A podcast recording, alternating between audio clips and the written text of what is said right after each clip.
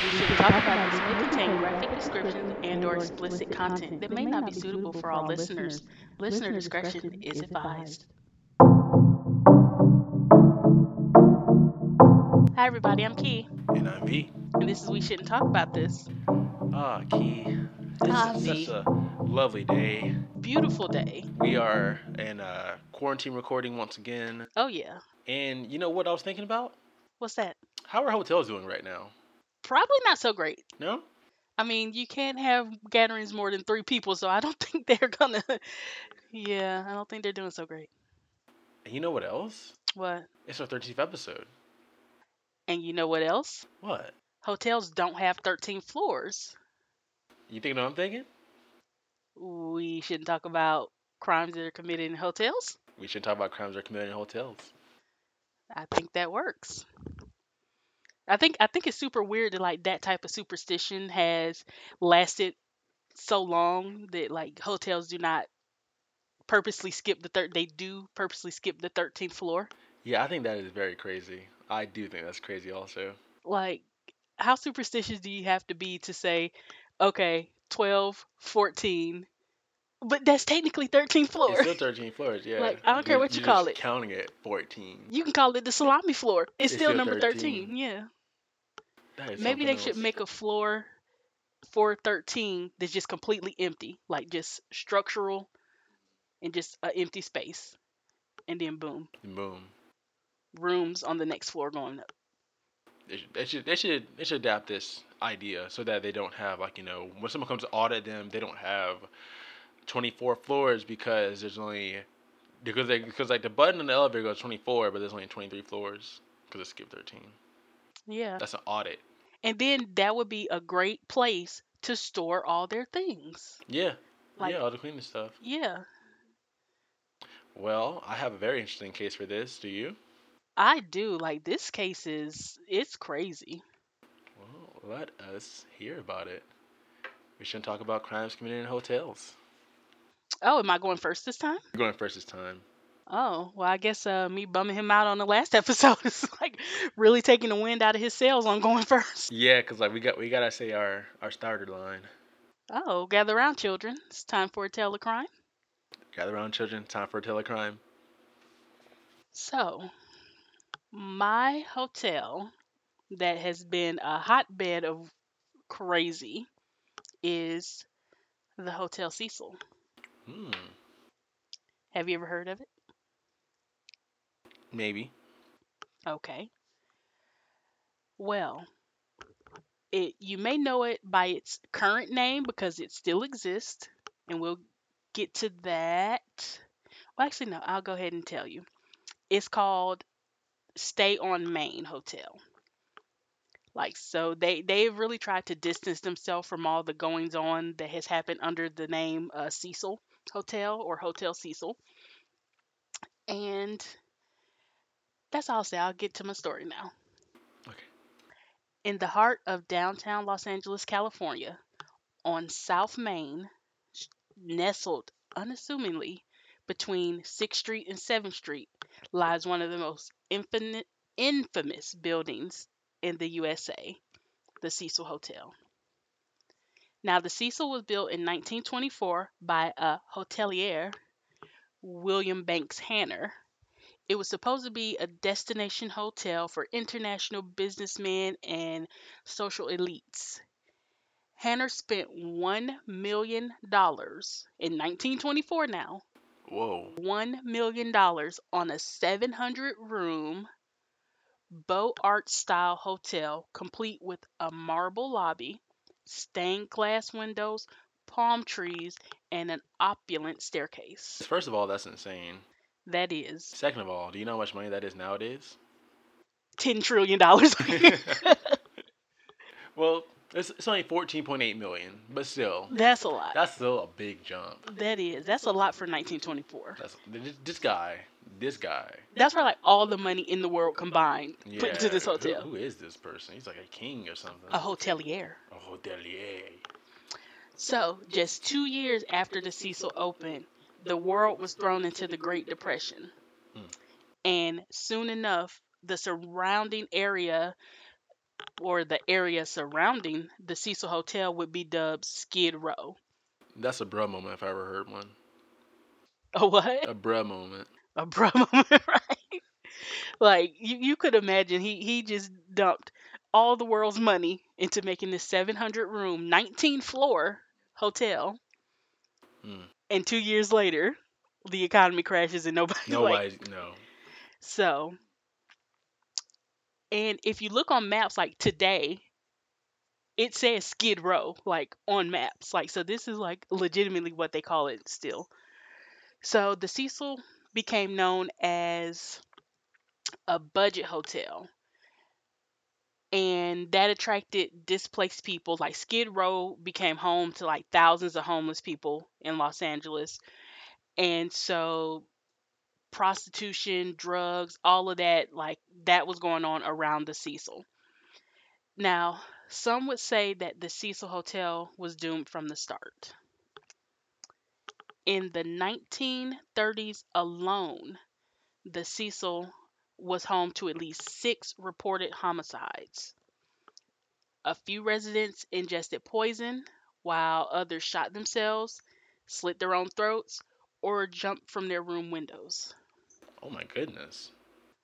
I'm going to give you a brief synopsis of everything that's been reported happening at the Cecil Hotel. Now, some of these are crimes, some of these are unsolved, some of these are they just don't even know like did the person jump? Were they pushed? Did they fall accidentally? Like some of these are just flat out mysteries. So here we go with the history of the cecil. November 1931 46 year old w.k norton checked in as james willis. After getting to his room the man took a large amount of poison pills and ended his life Poison pills. poison pills. It was 1931. That's what they called them. Mm. He's probably like, "Hey, see, give me some of them poison pills." Like, it's probably what he said when he went to the pharmacy. you know, they talk weird back then. like, what? and them their zoot suits. Yeah, why did they all have that weird accent? That's weird. okay, It's jive, see? Yeah. Hey, see, give me some of that Robitussin and some poison pills. Wait, was Robitussin invented back then? I don't know. Okay, roughly a year later, on September 17, 1932, 25 year old Benjamin Dudick checked into the hotel, concealing a gun and his belongings.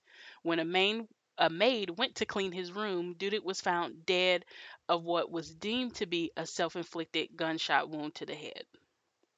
No one heard that? Apparently not. Now, maybe you know it's a well built hotel. I mean, he dumped a lot of money into it. Hmm. You know, the the main floor was marble, so Oh my gosh. you know it was probably you know soundproof ish.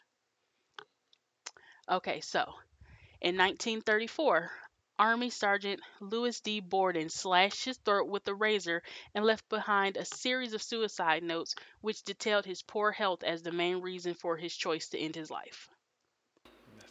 That's a tough way to go. Right. I, I just can't even see doing that to yourself. Like, Because the way it's depicted in movies, like you're gasping for air while and you have to apply a lot of pressure to cut deep enough to to really. Ugh. I don't. I don't know if that one was really self inflicted. I don't know. Question mark on that one. Mm-hmm. In 1937, Grace E. Margot became the first of many people to fall to her death from one of the hotel's higher floors. As Margot plummeted from her ninth floor window, her body became tangled in the telephone wires.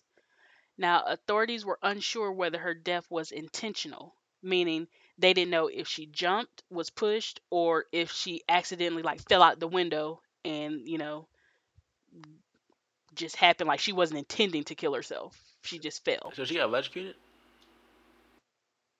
She died. I don't know if I'm gonna guess so. It didn't say electrocution, but she got tangled up in the wires. Cause, Yeah. cause I mean, cause like on a cartoon, if you Oh, fall into Lord. telephone wires, you just get like raveled up in it, and like it breaks your fall. But in real life, I don't know how conductive telephone wires are back in before 1937. So I would think they're not They're definitely way more as thickly coated with rubber as they are nowadays because birds sit on telephone wires all the time. hmm So I would think a they wouldn't have they wouldn't have been protected like that. So if she didn't get electrocuted, maybe just like she got tangled but kept falling, Mm. Or and the fall is what killed her. yeah,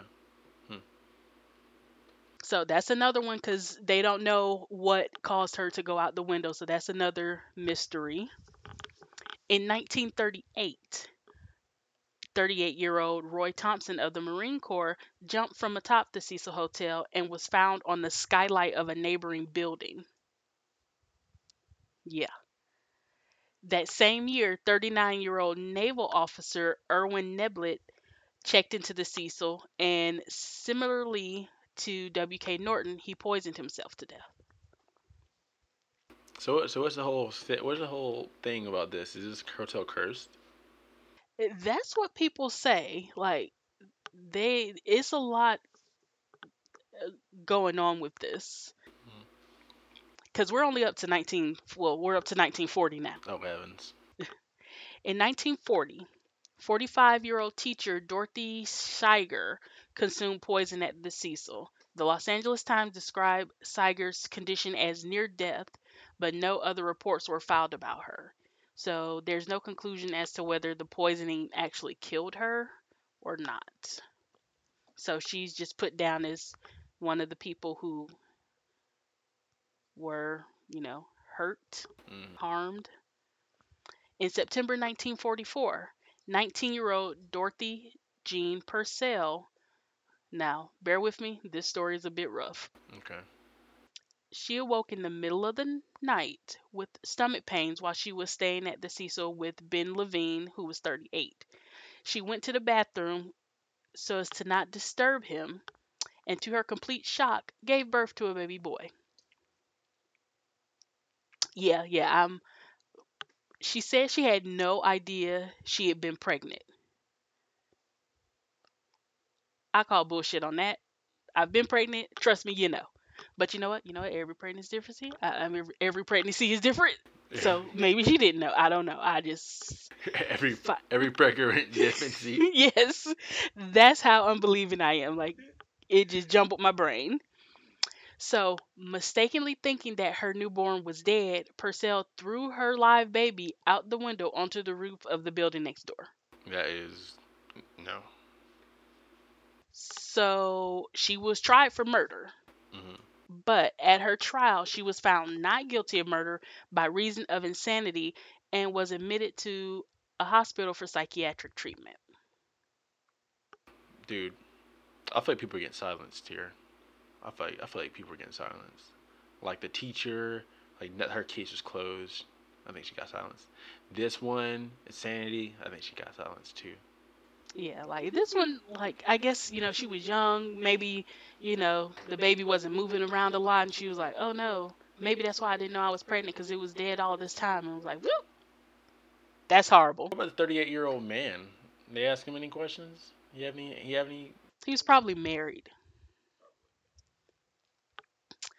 Now, in 1947, 35 year old Robert Smith jumped out of a window on the Cecil's seventh floor. This one right here is crazy. Ninth, October 22nd, 1954. Helen Gurnee, who was in her 50s, leapt from a seventh floor window, landing on the Cecil marquee. That's not the crazy one. But she did not survive that. Julia Moore jumped from her eighth floor window on February 11, 1962. And it was said she left behind a bus ticket from St. Louis, 59 cents, and an Illinois bank account book showing a balance of $1,800. So her jumping is kind of sketchy. She was silenced. She knew something. She she walked in on something. Some of these are real red flaggy, like some something's going on here. Later in October the same year, this is the crazy one.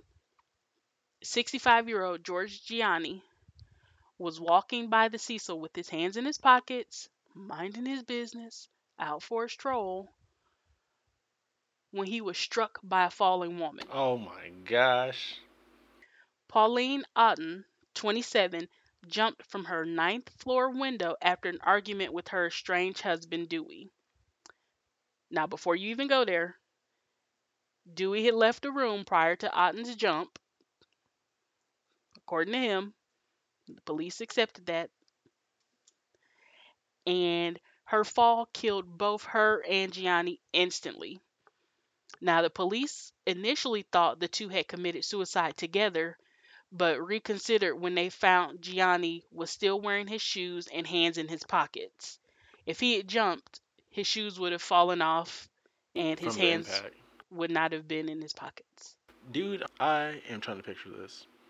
She jumped or was thrown out of her window. You know, the spouse always did it. Right. Out of her window. And she lands on this man who is walking down the street with his hands in his pocket. Minding his Minding business. his own, minding his own business. How does she. do you do you know how many things have to go exactly right for that to happen?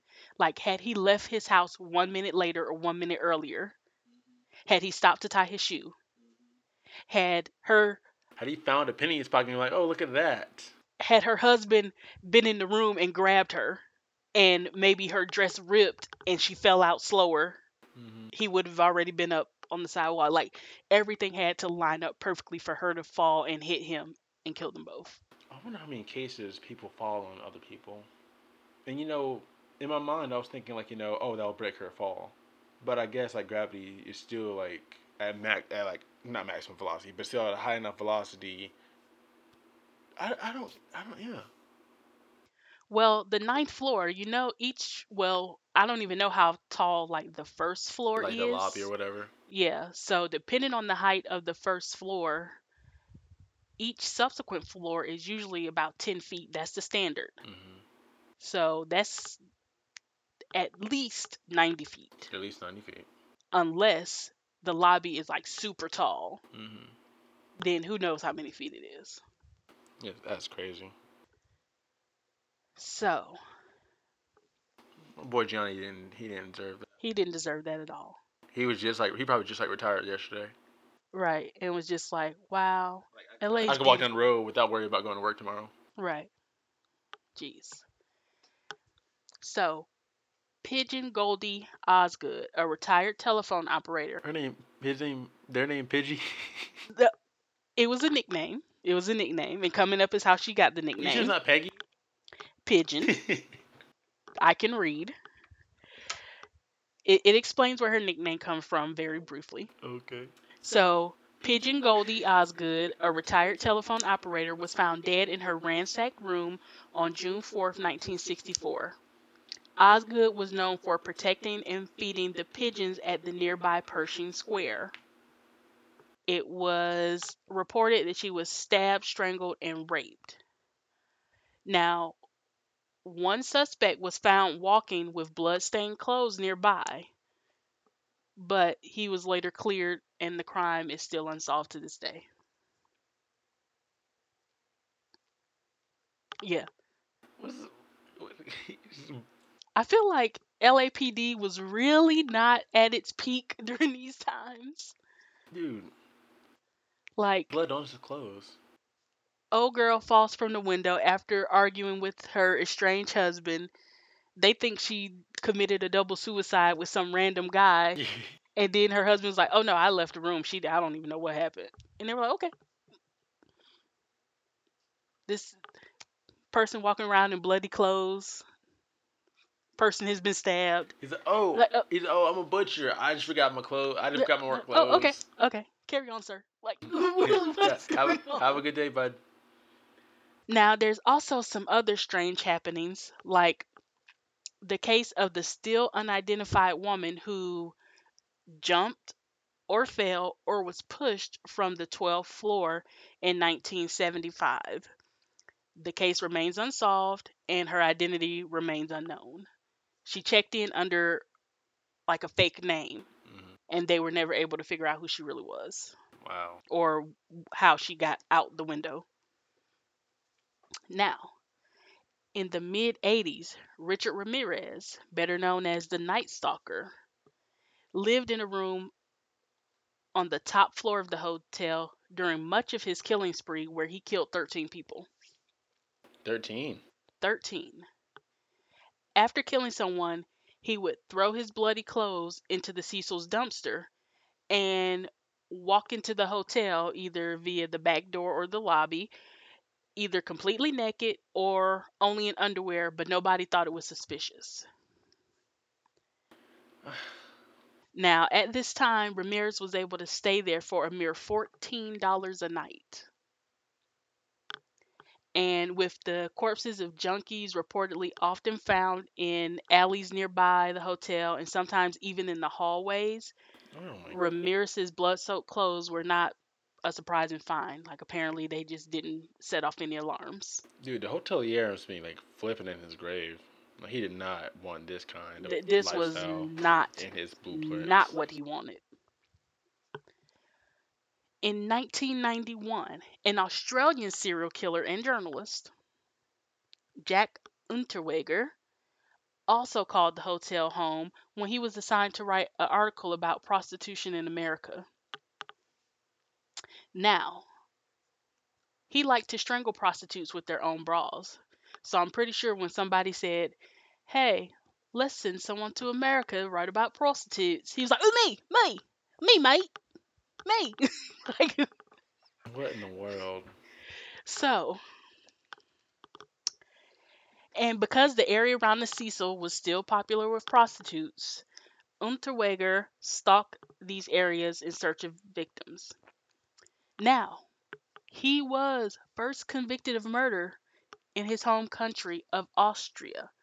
Oh, not Australia. My bad. Wrong accent. This is more of an Arnold Schwarzenegger because he was from Austria as well. So, his home country of Austria in 1974, but was released 15 years later after convincing authorities he was reformed. Oh dang. Sadly, he soon fell back into his old habits, murdering three sex workers while on assignment in Los Angeles. Unterweger was later arrested in 1992, convicted of murder, and in June of 1994 was sentenced to life in prison without the possibility of parole. See, that's those harsh American sentences. He would not have been out on the streets. Stay in Austria. You could have had eight and only had to deal eight months. Right. So he he realized what kind of mess he was in, and the night of his sentencing, he hanged himself in his cell. Oh. Now, rumor has it that he chose the Hotel Cecil because of its connection to Ramirez in the previous decade. Oh really? Yeah. Huh. He was like, you know, inspired by the serial killer who had stayed there, so that's where he wanted to stay. Hmm. Now, the Cecil also has some strange cold cases tied to it. The most noteworthy would be a guest of the hotel by the name of Elizabeth Short, who became known as the Black Dahlia after her 1947 murder in LA. She reportedly stayed at her, t- her hotel just before her mutilation, which remains unsolved. What connection her death may have to the Cecil is unknown, but what is known is that she was found on a street not far away fr- uh, from the hotel the morning of January 15th. And her mouth was carved ear to ear and her body cut in two. That's insanely disgusting. Still unsolved. In 1992, September 1st, a black male adult was found deceased in an alley behind the Cecil.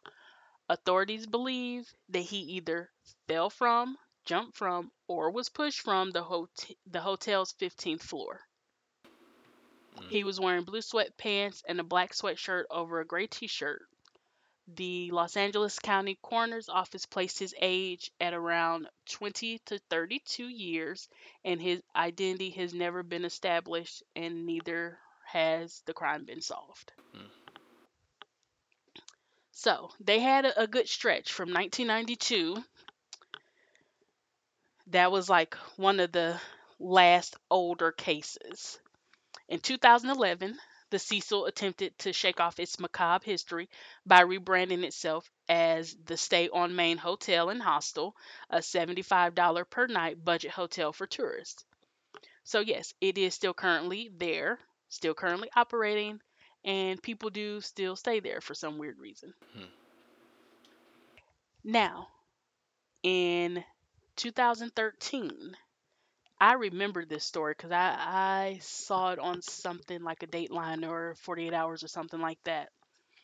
In 2013, Canadian college student Elisa Lam was found naked and deceased inside a water tank on the roof of the hotel three weeks after she had gone missing. She was in the water tank? In the water tank. Elisa was found after hotel guests had complained of bad water pressure and a funny taste to the water. Oh, jeez. Oh my Residents had brushed their teeth, drank, and bathed in the water for 19 days. Ah, yeah. Hours before her death, surveillance cameras caught Lam acting strangely in an elevator, at times appearing to yell at someone out of view, as well as attempting to hide from someone while pressing multiple elevator buttons and waving her arms erratically. Hmm. After the video surfaced, because I've seen this video and it is really strange. Like you can Google her name and, and watch the video. It's really weird.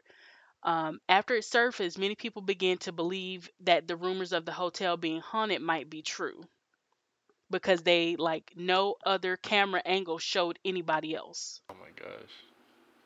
Horror aficionados began drawing parallels between the Black Dahlia murder and Lam's murder, pointing out that both women were in their 20s, traveling alone from LA to San Diego, last seen at the Cecil Hotel, and were missing for several days before their bodies were found, which are very thin, thin connecting strings. Super thin. Like now her strange behavior is thought to be the result of an episode related to her bipolar disorder, and the coroner ruled her death an accidental drowning, saying there were no drugs in her system.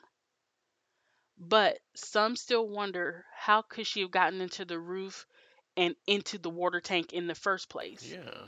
And furthermore, how would she have closed the lid behind her? Mm. Access to the rooftop is off limits to guests and the public. The doors are locked and only the staff possess keys and passcodes. Any attempt to force open the door should have triggered an alarm. And the rooftop tanks are difficult to access. Yeah, I was, I was thinking that because like, that's the the great things, right? Yeah, so you have to like climb up like far because they're uh, really up high. So you have to like find a ladder to climb up to the ladder that's attached to it. And she didn't have any clothes on. What in the world happened here? So her case is still open. No one knows what happened, who did it, why, nothing. That's crazy. It's especially for it to affect the water system. That is, fi- That's so. Oh my gosh, that is such a evil thing. Ugh. Right. And it's like, okay, if she got up there somehow, let's say the maintenance man left the door unlocked. She got up there at night, wandered around till she found a ladder, climbed up on the tank, opened it, climbed in, closed it, and laid in there and drowned. Like something is two plus two is not equaling four in this situation. That's crazy. So, unfortunately, that is still an open cold case. And the most recent death associated with the hotel occurred in 2015 when a 20 something year old unidentified man was found dead in front of the building. Some presumed he too fell to his death, although no official cause of death was determined, and it is unsolved and he is still unidentified. Wow. Now, this Hotel Cecil or Stay on Main is the hotel that served as the chilling inspiration for season five, I believe, of American Horror Story about the hotel that was home to unimaginable murder and mayhem. The Hotel Cortez. Yes, and you can see why. Like, hmm there was something about this hotel that just drove people crazy. That poor hotelier had a dream to use his riches to make a nice, exotic, luxury stay place for us Americans. And what do we do? And international businessmen. International business. And what do we do? Well, he could not have predicted the Great Depression. Right. That's true. And so that right there is, you know, not his fault. But this hotel has some crazy history, and I would never stay there overnight. I don't even think I would want to walk down Main Street if I went back to Los Angeles. I would not. I probably drove by this place when I was there and like didn't even realize it because they changed the name. Right, right, right. Because I've heard of Hotel Cecil before, Yeah. but not stay on Main. Like they really tried to. Uh, look at their Yelp reviews; they're not good. There's ghosts everywhere in this hotel. Ah, this water tastes like blood. Like just chains dragging the floor all night. What is going on? Like their their their reviews are super bad. Man. But that's my story. That was a, a long list of crimes, possible crimes, not crimes, but Yeah, that has my head spinning. The whole Right. thing is ridiculous. they should have burnt this place to the ground hmm like way before 2011. Once once they realized Richard Ramirez, the Night Stalker, was living there, they, that's when they should have burned it like down in the 80s. Dude, Dude, wasn't you just walking in and walking back in naked? Like, hey guys, that's yeah, I'll see you later. Like they're like, okay. I mean, the the 80s was still a rough time, Mhm. so they didn't think it was weird. Maybe they thought he was just another drug addict. Yeah. He was paying his his uh Fourteen bucks. right. Well, that was a very interesting story, Key. Thank you for that. Mm, you're very welcome. I'll be pondering these cases all night long now. But let me take you and our listeners to Amana, Iowa, Never heard of it. in the 1980s. It's next. It's near William, Williamsburg. Iowa? Yeah. Never heard of it.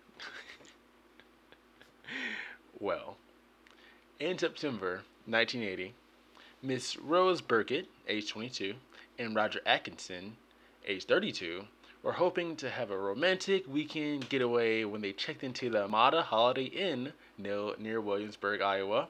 What you doing? Nothing chilling at the Holiday holiday. Inn. Shout out to Chingy. but what they got was far from it. The day after they checked in, housekeeping went to clean the room but received no response from inside.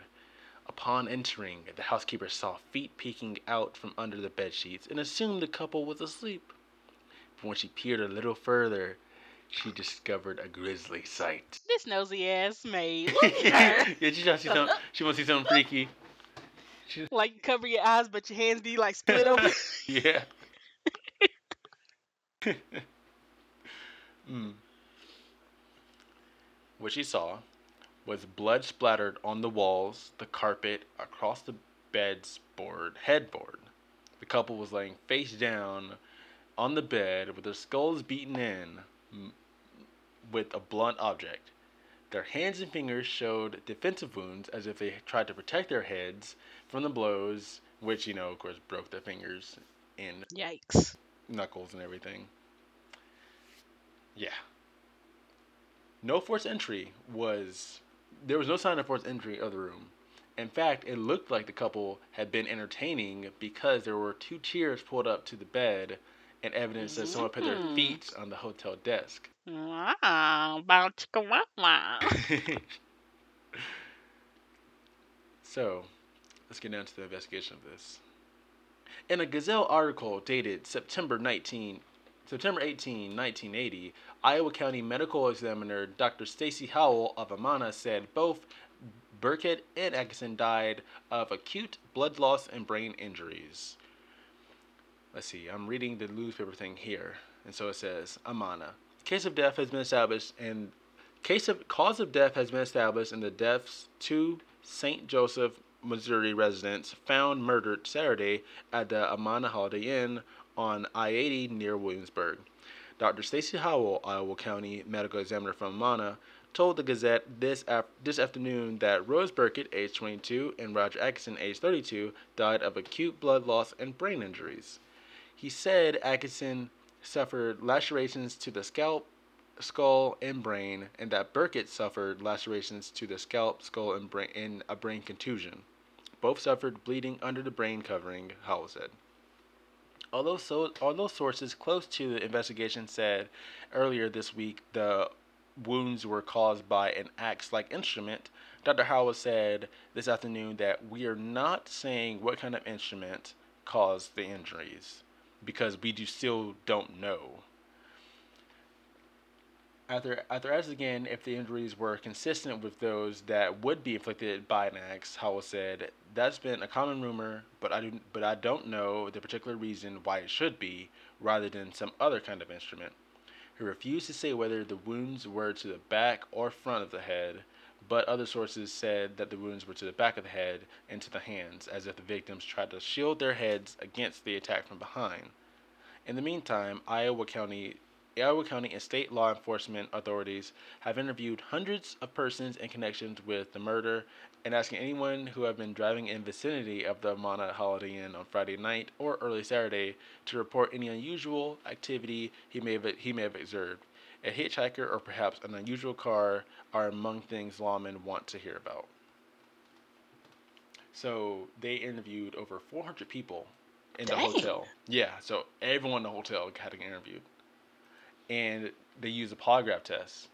And you know, polygraph tests aren't the most effective Accurate. things. And the um, the prime suspect was Rose's ex boyfriend, Danny Burton. Burkett had a restraining order against him and had told authorities that he would be responsible if anything ever happened to her. Like she just flat out said that because like he's crazy. So that was like the night they checked in, though. So he would have had to been following them. Yeah, because they live in Missouri. They both they both live in Missouri They- and they got away That took, is took a crazy. little, took a little day trip to go to Iowa. Wow. So, so real quick, I'm tell you about Danny Burton. Danny Burton um, was Rose's boyfriend. She kicked him out of the house due to an alleged drug use, and he allegedly been stalking her in the weeks before the murder. And Burkett had filed a complaint with the Andrew County uh, Sheriff's Department in, in Missouri and told them that if she ended up dead, it would be because of her ex. She's a single mother. As for being a single mother, she bought a dog for protection. She later found the dog hanging, butchered in front of her home. Sweet baby Jesus. Yeah, they got he got the dog. He is a true piece of dingleberry hardened shit. I agree. I agree. But Burton had an alibi and passed the polygraph test. Come on, people. hmm And and, and and in our case, Burton also took a polygraph, and he passed that. But another suspect was Atkinson's um, uncle, Charles Hatcher, who was a serial killer who had recently escaped from a Nebraska mental health center, but he was never even brought in for questioning. But it was his uncle, so I mean, why would? Uh, because he had mental health issues. They just, I don't know. That that one felt like a leap. Yeah, yeah, because like just because he's a serial killer doesn't mean he's going to kill his nephew. I mean, okay, maybe not that much of a leap. I totally glazed over the part that he was a serial killer. Yeah, yeah, he was a serial killer who who was who got to an insane asylum. He escaped from the insane asylum. Okay, wow. Okay, so he definitely should have been a suspect in question, given one of their raggedy polygraphs that obviously doesn't work. Oh, and also the other strange the other strange thing about the case was that in the bathroom there was a bar of soap that was used to carve the word the letters T H I S on the mirror. So it said this on the mirror. That's very weird. vague. Yes. That's like that's like a YouTube comment. When like when you re- when you can relate to something like this, like you know. Maybe it stood for something like an inside, not inside joke, but like the letter stood for something that the killer knew what it was meaning, and they thought it would be like, you know, if you're smart enough to figure this out. Tom Hanks is super. Tom Hanks is super, but I don't think that's what they meant. I'm gonna get so much attention. I need to let them know about Tom Hanks. Well, that that plan failed. So, and, um, in a Cedar Rapids Gazette story published Tuesday, September 16, 1980, Iowa Division of Criminal Investigations, the DCI supervisor Tim McDonald said teletypes were being sent out of state in an effort to locate any similar crimes. He said about 400 people, including guests and Holiday Inn employees, had already been questioned. State investigators said neither guns nor drugs were involved in the deaths. We're, we're, we're not going to give up, DCI Director Gerald Shanahan told the St. St. Joe News Press in accepting September 24th, 1980, in review about the case. In a Gazette story published the following day, Shannon said there there had been no headway in the case, but the agents from Missouri and Illinois were assisting in the case. According to the Gazette's September 25th story, agents were in Galesburg, Illinois, to investigate a similar murder committed less than three months earlier. Less than three months earlier on June 25th. Authorities said a hatchet-like instrument was believed to be a weapon in both cases. And then, in December 20, on December 21st, 1980, Gazette writer Peterson scribed about the little optimism in eastern Iowa murder probes. In the article, Iowa County Sheriff Superior referred to the Burkett Atkinson slayings as the most perplexing in his 32 years of law enforcement. Shanahan left the DCI in 1983 and cited the Amana hatchet slaying and the disappearing of St. Des Moines register paperboy Johnny Gosch as the two unsolved cases he would think about the most after his departure. Johnny Gosch is a good, good story. Oh yeah. Yes. Shanahan was the like main like guy on that, the main like investigator on those, both of them. He got two hard cases, like I guess. That is because Johnny Gosch still isn't solved. Those kind of things will always remain with you, Shanahan said in a Spencer Daily Report story published in June 28, 1983. Hopefully, as time goes on, they will be solved. DCI and Burkett's close friend resurrect interest in the case. When in Iowa, DCI established a cold case unit in 2009. The Rose Burkett double um, double homicide was amongst approximately 150 cases listed on the cold case unit's new website as those DCI hope to solve using lasting advancements in DNA technology. Yeah, because this was in 1980, right? hmm So yeah, I mean, if they collected things out of the room like evidence and held it, then they might get some DNA. That's that's smart. I, li- I like when they do that. Like they go back to cold cases and Yeah. try to get DNA hits. Yeah, and like um and like there there are pictures of like the room layout and like what they well like pretty much like you know like where the bed was and like the victims and then the bathroom and all that stuff like that. They have like a, a blueprint of that on the website. Um and so that's pretty much all for that's pretty much all like during that time. But um Roger had a wife. He was he was cheating on her with Rose. Damn, damn, damn, Roger. Yeah, so so so like you know, it's one thing for the police to tell your wife that you're dead, but another thing to say that you're dead with another woman at a Holiday Inn. in such a brutal way that obviously what 19 29 years later it still hasn't been solved Yeah, yeah. wow And um, so anyway, um, his widow Marcella Schatt shares with the St. Joseph News Press. and This is 2016. Information about her marriage with, to Atkinson and the painful yearly anniversaries and how after 40 years she still has hope that the case will be solved. So it's still unsolved. dang There's a key person that knows what happened, she says. if that key person would just step forward and give us some information, I think it could be solved. Why doesn't she just put that person on blast? Like, why doesn't she just snitch on him at this point? I don't think she means like there's a key person that she knows. I think she means there's a key person that was there. Oh, okay. Yeah, I don't Okay, think she meant she knew specifically who the key person was. Gotcha. Okay. Okay. So Sheriff Robert Sheriff Robert Rotter with the Iowa County Sheriff's Office said detectives returned to St. Joseph last month to get a full grasp on the case. They revisited witnesses and collected blood samples to compare against any new discoveries. He said evidence was sent to a lab in in the winter for an initial touch DNA test, which can be which can analyze skin cells left on an object. They are awaiting results. Forty years later, the murder of the young couple remains unsolved. Investigators describe it as one of their most perplexing and unforgiving, unforgettable cases. They still have hope that it will be solved one day. Damn. 40 years. Well, it'll be 40 years in September, but That's crazy because it's like nobody heard anything, or we we're assuming because they talked to all the other guests. mhm. But it was a big hotel. It's not like they went to some rinky dink side of the road, like you know, ten room hotel. no, they went to the Holiday Inn. They were, they were gonna do. They were gonna have a nice time. They were in room 260, which like I feel like it was her her ex. Who else? Who else would have that kind of anger he killed a dog. and motive? You know how angry you have to be to beat two people to death. Mm-hmm.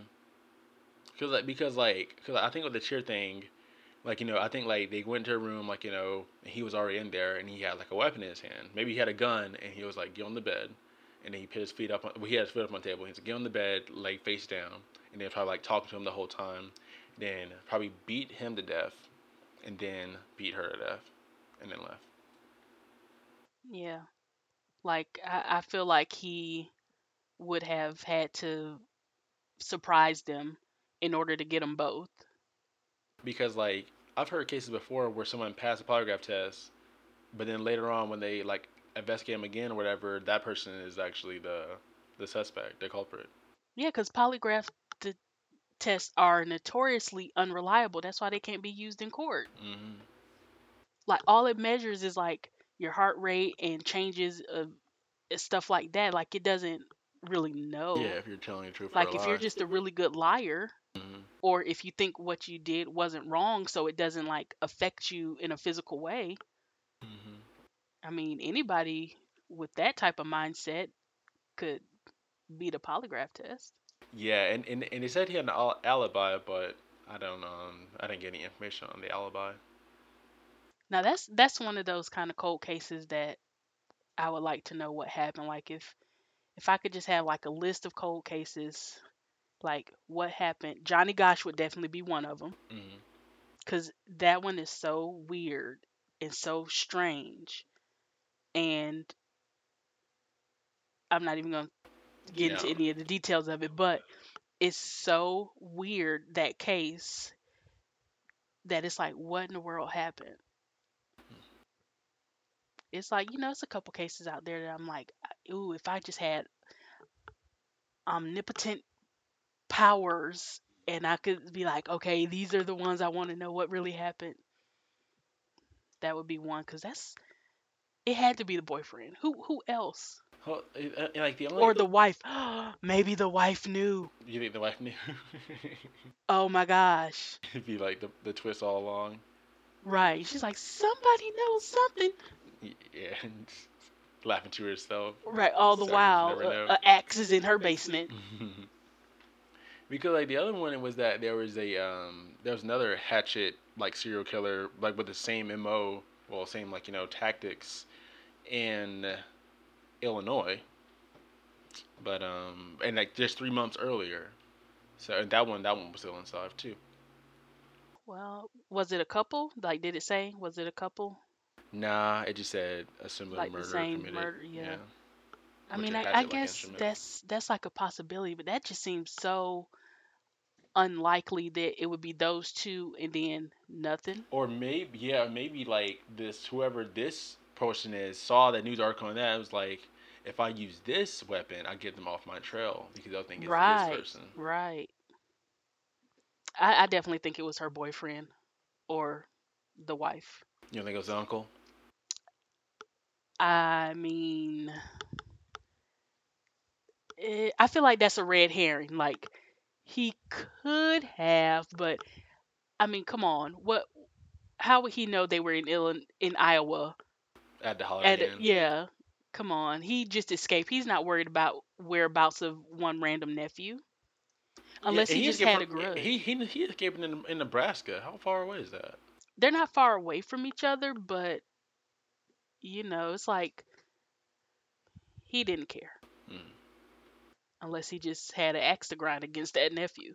But I don't think it was that. Ro- no. Roger Roger snitched on him. yeah, Roger had to pay. it it was my number one suspect is the boyfriend, the ex boyfriend. Number two suspect, the wife. Hmm. But Marcella Marcella Shat. maybe like I, I just don't see a woman using that type of violence though.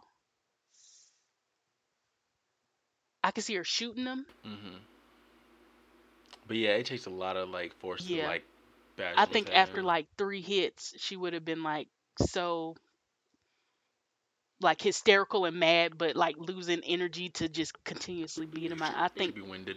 you have to be super crazy like Eve to do to do something like that. Got that Like that anger has to fuel the the the power and the adrenaline. Yeah, I, I think I think anyone that can harm a dog can do anything.